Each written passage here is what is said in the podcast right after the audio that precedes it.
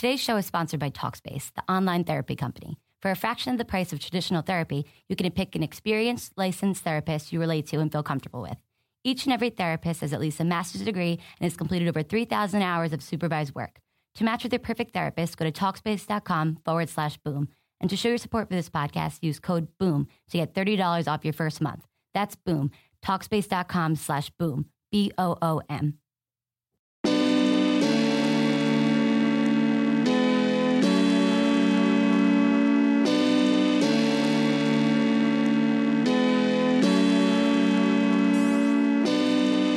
Are Locked On Trailblazers, your daily Portland Trailblazers podcast, part of the Locked On Podcast Network.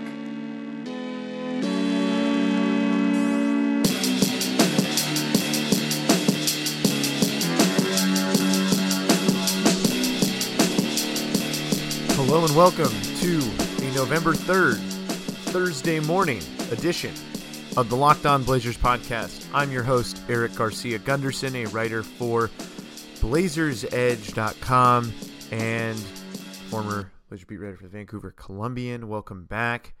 Uh, flying solo today. Did not do a podcast last night immediately after the game because perhaps, like you, I was watching something much more historic. I was watching the Cubs game and flipping back and forth between that and watching the Blazers on, on a second screen. But my focus for the night uh, was the Cubbies.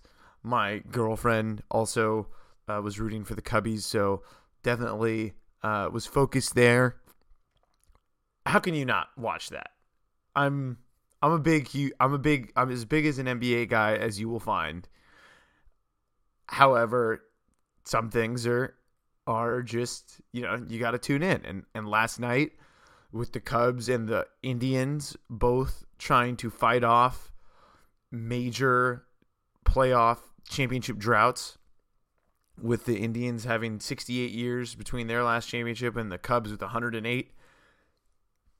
There's a rain delay, which kind of worked out a little bit uh, for, for watching both games, but the Cubs won last night, and it was pretty weird that even out here, you could feel the energy, even in Portland, that people cared about it. It was, it was one of those few times, almost like the Super Bowl where, or Game seven of the finals last year, where, you know, mostly everyone cares, but this was even much bigger than that because of the history between both teams, and it, it was pretty spectacular. The Blazers on, but that's, so long story short, that's why there was no podcast last night. That's why we're late uh, getting it up today. However, we were not going to leave you without a podcast because we have some important stuff to talk about. The Blazers fall to two and three after losing on Wednesday night in Phoenix to the Suns. Eric Bledsoe hits a step-back, game-winning three-pointer in Damian Lillard's face to give the Suns their first victory of the season, and the Blazers really squandered one. Uh, I, I think that if you asked them, they would say that too. So let's just call it how it is. The Blazers squandered a chance to win the game last night. They were up seven with under six minutes left in the fourth quarter. They were unable to get stops that they needed down the stretch.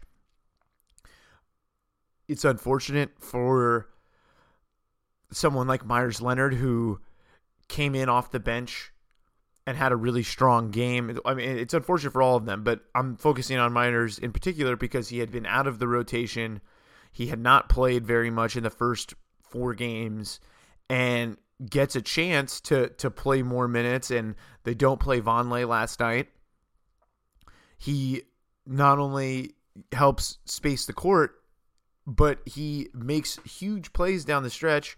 He sends the game into overtime off of some excellent drawing, play drawing by Terry Stotts, where they basically ran the exact same play that they ran at the end of regulation against Denver, where they got Damian Lillard coming off a screen, heading towards the basket for an for a lob, and instead of going off of Lillard and perhaps knowing that the Suns had scouted that play, because of course they would, because that's what you do, if you're an N B A team, you prepare for the the the pet plays and the sets and the out of bounds stuff from the other team.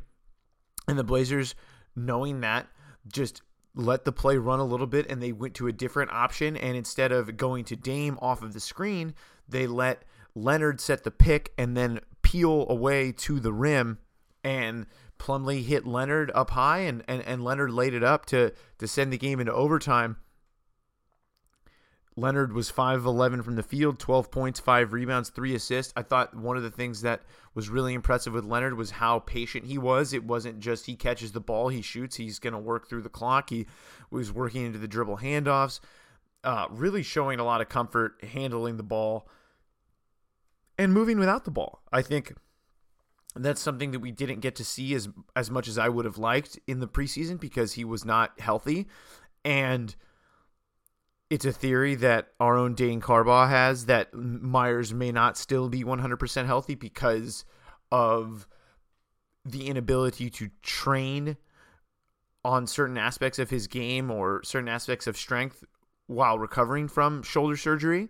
But last night, we saw a lot more of the type of stuff that we saw when he played briefly in the preseason before after he got back from the shoulder surgery and before his back started bothering him. And he's moving without the ball. It's being patient. It's not immediately taking the shot if you're immediately open early in the shot clock, because while he has more respect as for from opposing defenses as a shooter, he doesn't, you know, he still has a lot of room a lot of times because Lillard and McCollum just command that much attention. And I thought that last night, uh, I thought that Leonard really helped with the, really helped the team with Turner out there. We talked about it briefly on the podcast after the Warriors game on Tuesday with Danny LaRue and Dane Carbaugh. But on that podcast, we did bring up bringing in Myers Leonard maybe as a way to help Turner.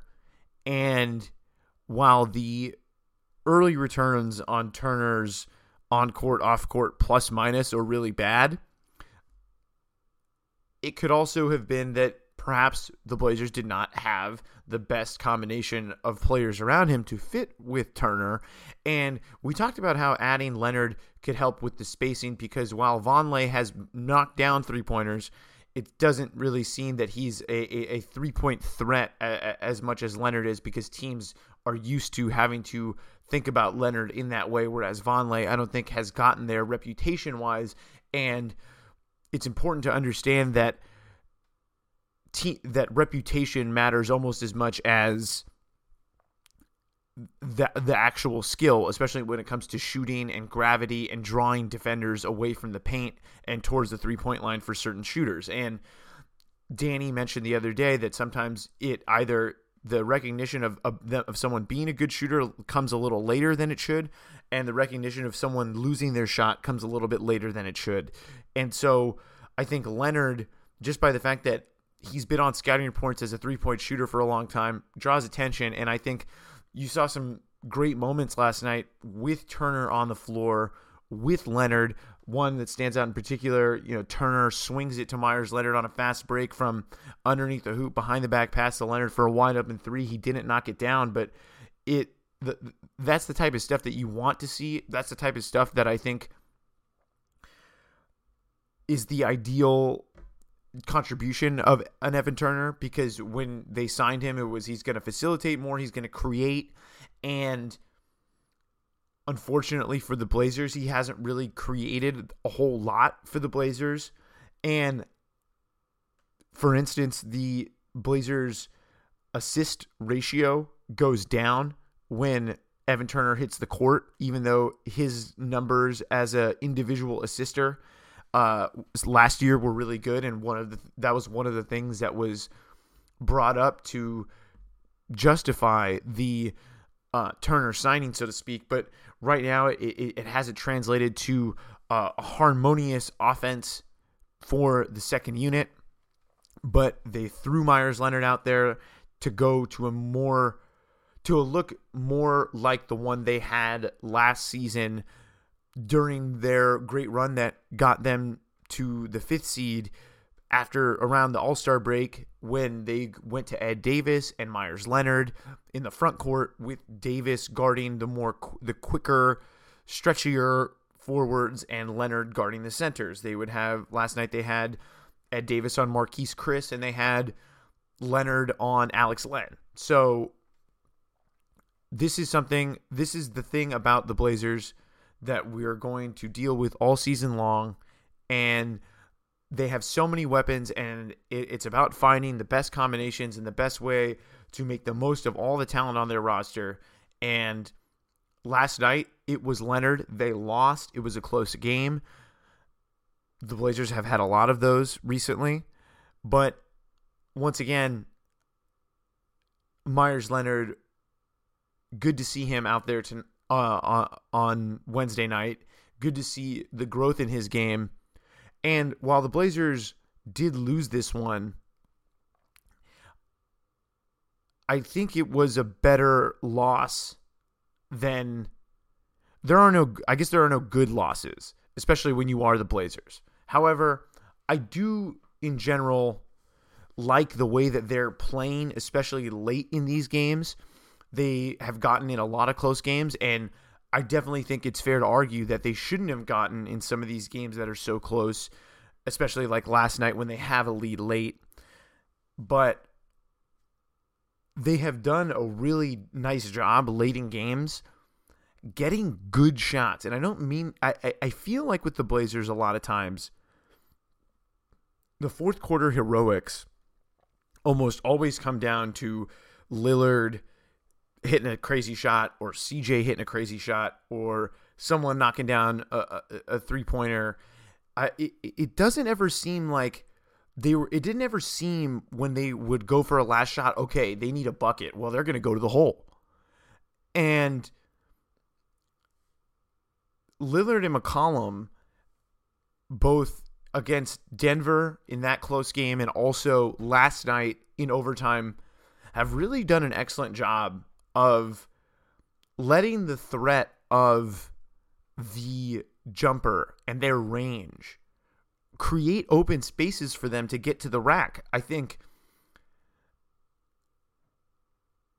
when guys of that size have that range, you get caught up into their shooting threat. It's a, it's the same Steph Curry problem, but it's even more effective if you can do that and also have the quickness and this the quickness to blow by your man, and then the skill to finish around the basket, absorb contact, and finish strong. And last night, Lillard, McCollum, and perhaps we're also seeing a little difference in how these two guys are officiated, which I think is good for the Blazers because they've been around longer. They have more of a reputation as stars, but they were getting some calls last night because and they were looking for it, but they were smart about it. And it's not to say that it's that it's dirty or, or, or not part of the game, because it is. Getting the calls is part of the game.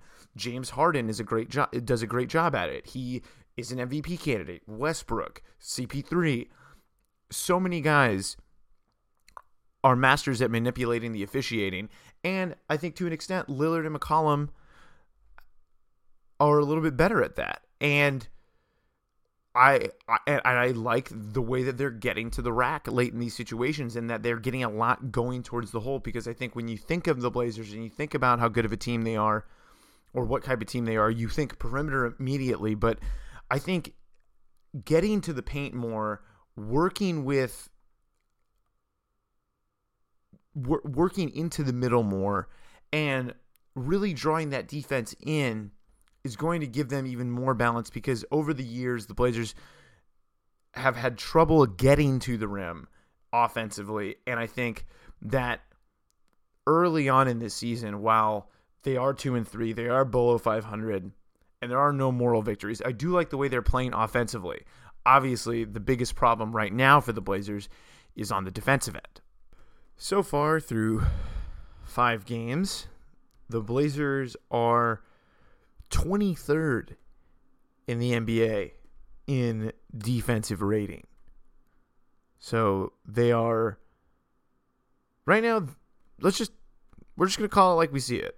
Right now, their net rating, which is the differential between their offensive rating and their defensive rating. And for those of you that who are not aware, offense and defensive rating are measures of offensive and defensive performance on a per possession basis rather than a per game or per minute basis, to be more accurate uh, in terms of measuring the game and efficiency. And the Blazers' net rating is at minus three point four, and the Lakers are at minus four. So the Blazers and Lakers have basically played the same quality of basketball right now overall on a per-possession basis, even though the Blazers have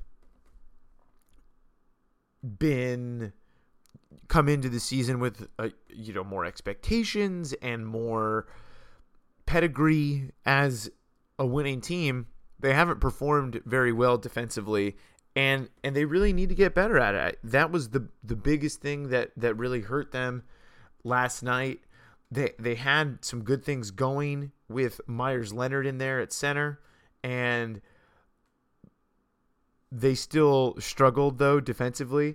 The lineup that Leonard was in this for a lot of the game for eight minutes last night was Leonard, Harkless, Crab, Lillard, and McCollum, and the Blazers had a minus thirty-nine point five net rating, which means that although uh, Myers Leonard was really strong, that lineup last night was not very good defensively, or did not grade out defensively. Another lineup with Leonard did pretty well. The lineup with Turner, which, as we mentioned, it was kind of the one of the first times that the team had played well with Turner on the court, because while a lot of things that you might see, uh, promotional materials or something, or cherry picking off of Evan Turner's individual statistics would make you believe that he is really finding his groove. And I think last night was a little bit more, you could say that he was finding a little bit more of a groove, because the team found a groove while Turner was on the court, instead of Turner getting his getting his buckets and the team not performing well, which has been the case for the early part of this season. And last night was kind of the first time that the second unit broke from that narrative. But defensively, it's still the biggest problem for the Blazers right now. I just mentioned their league ranking. Their offense hasn't been that much, hasn't been very good either, which is this team's calling card. And I think a lot of that also has to do with the bench. When you lose a ton of offense because the unit that you're putting out there maybe doesn't know how to play together, which has been the case with a lot of the Turner units that have played so far, that's gonna come that's gonna hurt your numbers. And the Blazers offense as it stands right now is ranked average in the league, and this fluctuation that they've been having with good performances from the starting lineup, or at least decent ones, and then the bench really just going in the tank in this early part of the season, has led to these situations where the Blazers have to come up with heroics and come up and, and be in tight late game situations. Again, looking at N B A dot com, as of Thursday, the Blazers are tied for the second most games that have gone into the clutch, which the N B A determines as a game that is within five points in the last five minutes. And the Lakers have been in five games of clutch situations where the game is close at the end, and the Blazers have been in four. And not they are getting into these situations more than most teams, and I think you have to point to the inconsistency offensively, the inconsistency defensively, and the fact that they have still, as much as I like some things that they're doing, like I talked about their late game offense and how much I like that, the inconsistency on both ends is really causing some problems, because it's getting this team into situations that I don't think that they should be in, because they are really talented. I think they have more talent than most teams. They have guys on this team up and down the roster that not only have talent but have already contributed and have experience contributing. And so to see them get into close game situations like they did last night against the Suns when they had, and I think I think the Suns are also very talented. I, I thought that they would be kind of a good, bad team. Their start to the season has not rewarded that thought, but I still think they, they, they have the tools to be a, a competitive team, even though they probably won't make the playoffs. And still, the Blazers need to be able to take care of teams like that, because if they want to be the team that they say they want to be, they need to be able to take care of business when they have a lead on the road, or they are just a better team and more experienced. And that's really the difference. That's the thing that's going to push this team to a top four seed. Those are the things that are going to push them further in the playoffs to be more competitive. And last night, they didn't, they, they still haven't really made any progress in the first five games in just being more consistent. And that is a whole lot of things. It's not just any one thing, but if, you know, the bench, how Turner's fitting in with the second unit, the defense across the board, all those things are, are, are contributing to the Blazers' struggles. Even the starting lineup, which I think you look at as a lineup that you want to be a little bit more defensive-oriented around Lillard and McCollum, because you have Aminu and Harkless. Neither one of those guys are thought of as as great shooters, although both of them did bounce back from uh, a really rough night shooting against Golden State to go a combined four of eight from three last night, so that was good to see. But defensively, that lineup ha- hasn't been where where you'd like it to be. Their defense has been below average, but it's still been better than a lot of the units that the Blazers have put out there, but they need to get better. They need to get more consistent. And I don't know when that starts, but we really can't assume that it's going to start anytime stu- anytime soon. We got to see it. And they're going to have some good opportunities here against teams that have a lot of talent and teams that are of playoff pedigree and teams that normally make the playoffs in Dallas and Memphis. While I don't think either one of those teams will make the playoffs, they have lots of playoff experience, lots of good veteran players, good coaches, and those teams are going to be a test for the Blazers. And I, I, I can't say that they're going to just figure it out, because they've had trouble uh, being consistent against a lot of teams. Granted, it has not been an easy schedule for the Blazers either.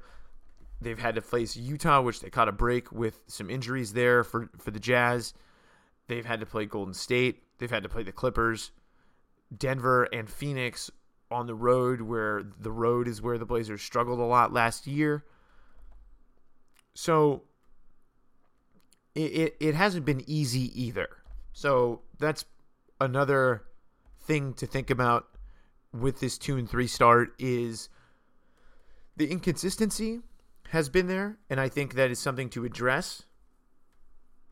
However, they have not had very many easy ones, but in the league and in the Western Conference, they're not going to get that many easy ones. I think you even look at teams like the Lakers, who a lot of people don't think are going to be good. They are putting up a pretty good fight, and they have been performing pretty well so far. And I, I don't think there's any gimmies. So the, the Blazers do need to pick it up a little bit defensively. I don't know when they do it. I don't know how they do it. I think last year they found that recipe with the starting lineup, and that starting lineup has still been great.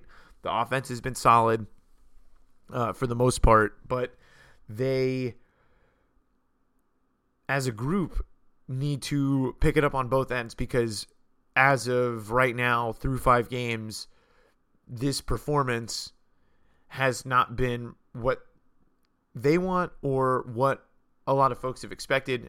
Granted, it is early, but the performance on both ends, completely irrespective of the record, it, it, it is something that you want to see improve. I think the way that the Blazers are playing is more concerning than the record, and I wonder how long it takes them to figure it out, and how long we're going to be having this conversation of things not meshing or players not playing well. But it seemed like we saw some progress last night on one end with the improvement offensively and better play from the second unit with Myers Leonard in there. However, defensively, I still think we're all we're all still waiting to see what these guys can do.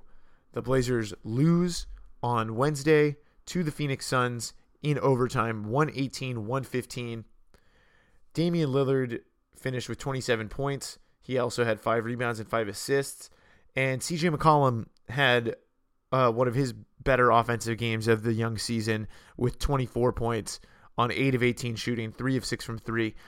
Did hurt last night that Lillard went one for eight from three, but fortunately for the Blazers, at least on the offensive end, I don't think they really lacked shooting. While, of course, it would be great for Lillard to make most of his threes and get to forty points, the Blazers got some pretty good supplemental shooting last night from Harkless, Aminu, Crab, and Leonard, and McCollum, so they were able to recover nicely offensively. It was just the defense late, and also, while the Blazers did have a lot of slip-ups defensively, I thought throughout the game, the game winner by Bledsoe was itself a tough shot, but that's what you get by putting yourself in the position to be in a close game instead of what I think the Blazers should have done, and that is hold on to the lead, protect it when you're up seven, but that's the N B A. There are no easy ones, and inconsistency will get you into those situations. So the Blazers must figure out a way to be more consistent.